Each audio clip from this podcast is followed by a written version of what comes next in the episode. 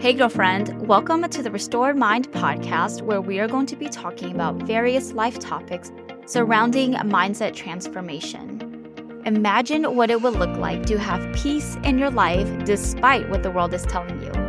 Hi, my name is Caroline, a wife, mom of three, and makeup turned fitness enthusiast. I am here to help you build a strong mindset that will propel you forward into a life of peace and joy. Philippians 4:13 says, "I can do all things through him who gives me strength." Girlfriend, there is freedom waiting for you. So if you are ready to build a 2.0 version of yourself, then this podcast is for you. So grab your water or whatever you like to drink, throw on your walking shoes and let's get going because it's always 413.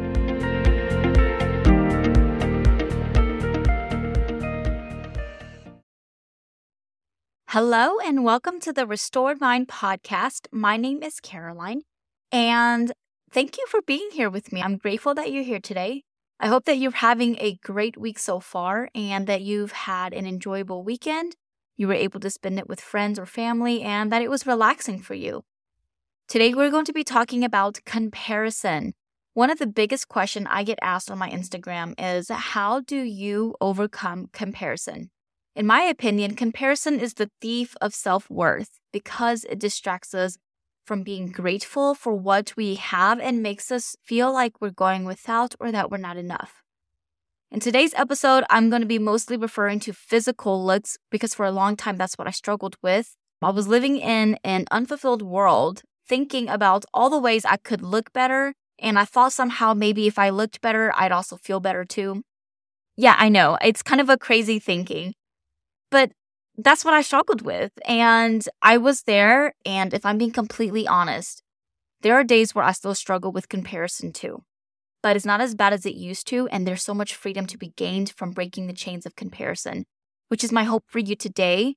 That in this episode, it's going to shift your perspective and maybe start breaking chains for you too, if that's the situation you're finding yourself in. The thing with comparison is that I personally feel that it starts at a very young age. And most of us growing up are living in the words of comparison, whether it be from parents, friends, or even within yourself. Just think about it for a moment. When you think about comparison, what is the first kind of memory that pops into your mind? What was your first experience with comparison?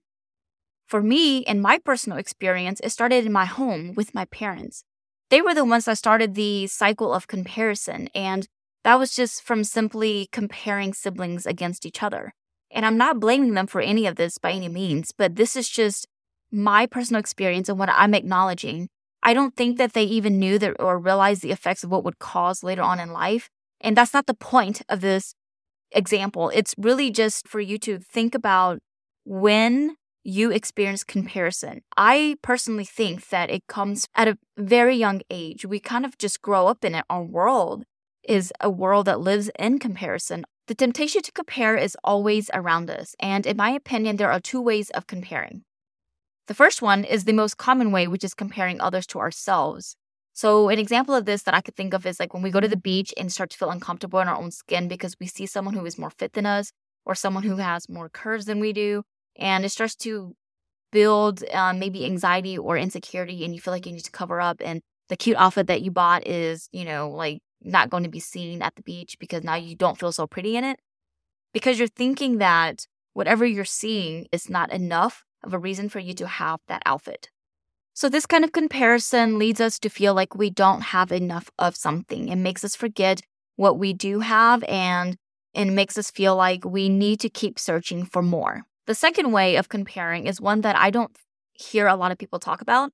And I think a lot of it has to do with the fact that we have to acknowledge that we are also in the wrong when we're doing this. And it's a pride thing.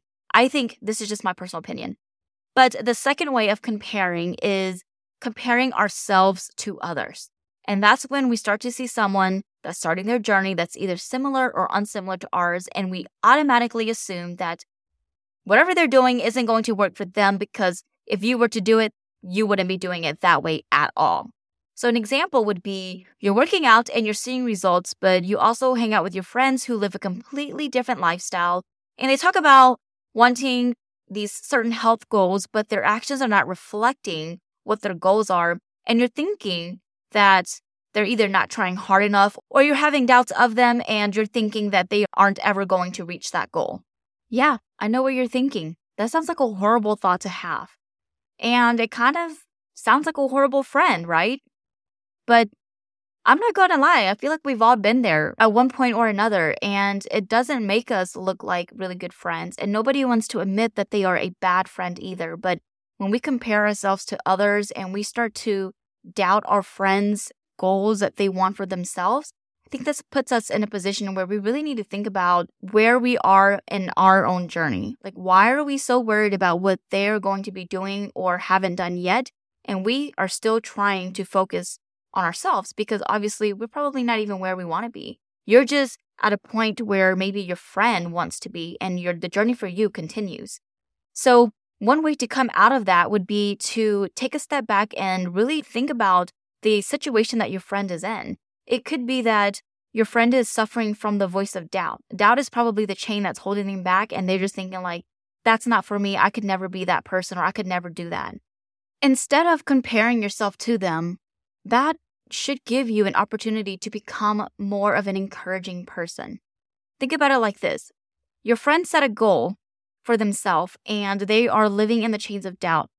They think that they're not cut out to be the person that they want to be or to complete or achieve a goal that they set for themselves. You could be that person that cheers them on and celebrates with them. Because when somebody starts something that is new to them and they want this for themselves, the chances are that they are scared that they're going to fail or that they're not going to be able to do enough or that they don't know what they're doing. And that's intimidating because for someone who's starting something really new, they might feel silly. Okay, this is going to be a personal example that I'm sharing with you guys. But when I first started lifting, I never wanted to lift in front of my husband because he has been a long time athletic person. And I have always been the person to just kind of sit back and be like, you know what, man, you got it. You got the weights. I'm just going to chill here. And so, me picking up the weights and trying to lift in front of him felt really embarrassing because I didn't know how to perform exercises like a bicep curl. I knew nothing about form, I knew nothing about lifting in general and how to grow and build a strong body. I knew none of that. I learned as I went. And if I had shared that with someone who doubted my goals and then expressed to me that they didn't think I was going to make it because my actions are not reflecting my goals, the chances are that I'm probably going to sit there and doubt myself some more. So, when you have the opportunity to become an encouraging person, I really, really encourage you to be that person for them because they don't know what they're capable of. And when they find that strength and they find that confidence, can you believe that you would have been the seed for that? That is an amazing feeling to see someone grow from where they were and seeing them become the person who they want to be and go even further beyond that. Like you would have had a positive hand in their journey. That's one of the most powerful things that you can do to a person is give them that confidence and say like, "Hey, I get it. You're new to this, but we're going to figure it out together." And the thing with the two ways of comparison is that I feel they work interchangeably, and sometimes we don't even notice that we're comparing. We're not perfect by any means, but we should strive to be more intentional with the way that we're thinking and the things that we are saying to ourselves. The danger in living with a comparison mindset is that we often forget to look at the blessings God has given us. We forget how fortunate we are with the things we have, and we forget to humble ourselves when we are in a season of abundancy. Our pride can drive us to forget how to show humility and when it comes to physical looks, we forget that we are made differently from the rest of the world, and that is one of the many things that sets us apart. So one afternoon, after I picked my kids up from school, my son randomly asked me a question, and his question was, Mom, why am I made this way?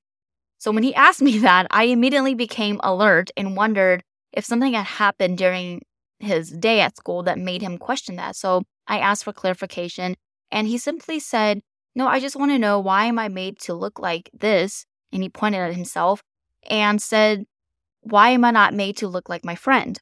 So, in response to that, I had shared with him that I believe that we are all made to be different because God is an artist, He is a creator. And when He took us and created us to be how we are today, it was because he wanted something so unique that there would not be another person like us. So that meant that he had to take his time and think of every little detail to put on us that would make up who we are today. So, the way my son wrapped his head around the conversation that we had about why we are made to look this way um, is by recognizing that he's made to be so unique that if he gets called to be back home in heaven where he came from, then we can ever find another person that could be him. And he is absolutely right. And that is true for you as well. We are made to be so unique. God put so much detail in us that we are different from each other, though we have similarities. And we have to start embracing that about ourselves because if we don't, we get stuck in a comparison mindset. And it's not just the physical looks, too, but with every aspect of our life. Comparison can wreak havoc into our life. And it's dangerous because envy and jealousy can stem from comparison, making us make mean comments about someone else to make us feel better so, how did I overcome a comparison mindset? Honestly, it took a lot of mental work. Two things that I did really that helped me come out of the comparison mindset is one, just praying over myself in a sense where I was like praying that God would lift the veil over my eyes so that I could see myself how God sees me. And the reason I did that is because I wanted to come out of a negative mindset of myself. I wanted to find a way where I can grow from where I was at without feeling like I was constantly comparing myself to someone else. And the only thing that made sense at the time was for me to pray. It actually calmed a lot of the noise that was around me and it brought me some comfort and peace. And one day, I was fumbling around in my Bible and I came across a verse in Proverbs 31, verse 10. It says, She is worth far more than rubies. And I took a moment to look at that. I was just kind of staring at it. And then I really like looked at the verse. If I replace the word she and put my name in it, and if you replace the word she and put your name in it, and you think about rubies and the value that the world puts on them, you are worth more than the value of what the world puts on beauty or rubies. Isn't that insane? Think about it. You are worth so much more than rubies. And rubies are expensive. Gems are expensive in general and and the world is what's setting that standard for what beauty is but the bible says you are more than that you are more than that. Wrapping my head around that it really just brought home to me that the world sets a standard on what beauty is and how much something is worth. But in god's eyes and in his doing and in his creation he says that you are more than that you are more than rubies you're more than a gem. So that's really what helped bring me out of the mindset comparison when it comes to physical looks. So, the second thing that I did to help me overcome the comparison mindset is to stop searching for validation from others, even my spouse. Yep, I said it. I stopped searching for validation from others, including my spouse. My husband, yes, I love him so much, and we are a team, and I love that we're together and we've built this beautiful family and, and, and life together.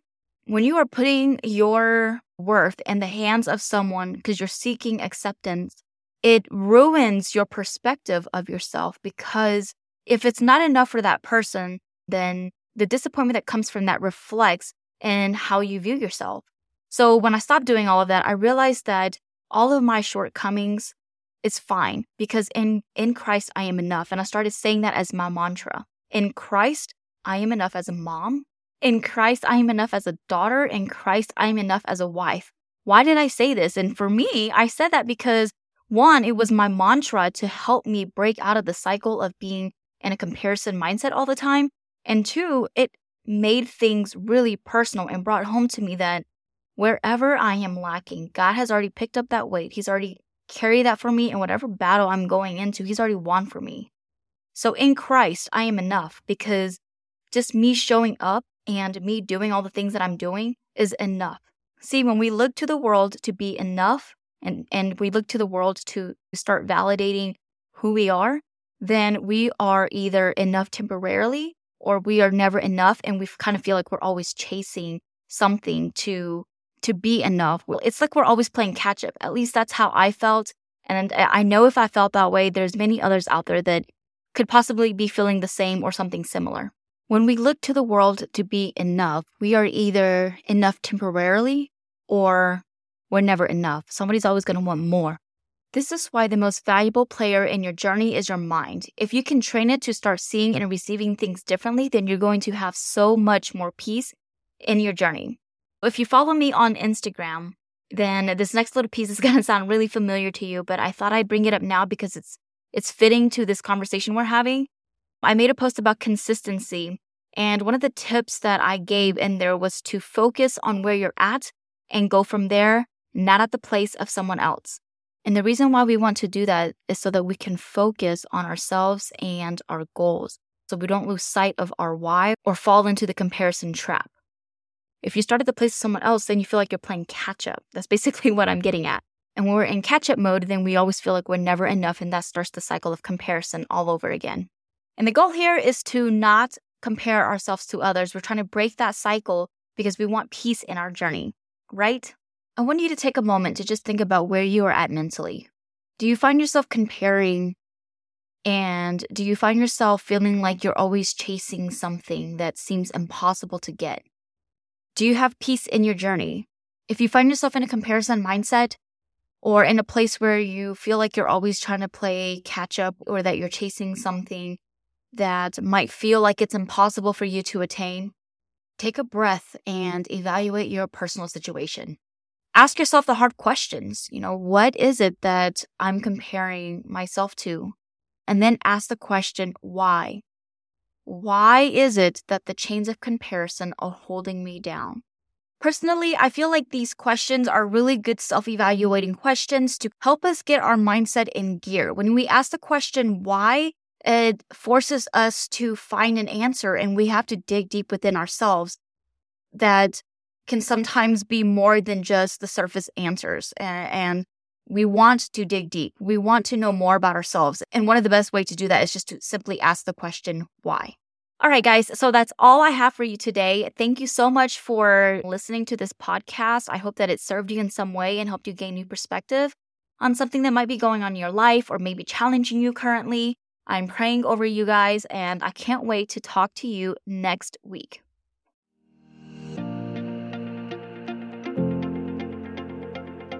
I hope this episode has lifted your spirits and blessed you abundantly. Before you go, please make sure to subscribe to the podcast so you can receive new episodes when they are released every week. I'm on various platforms like Spotify, Podcast Index, Amazon Music, iHeartRadio, TuneIn Alexa, and so much more. You can find the complete list on my podcast website. That's www.buzzsprout.com forward slash 2084024. All right, my friend, I'm praying God's blessings over you and remember that you can do hard things because it's always 413. See you next week on the Restored Mind podcast with Caroline Tao.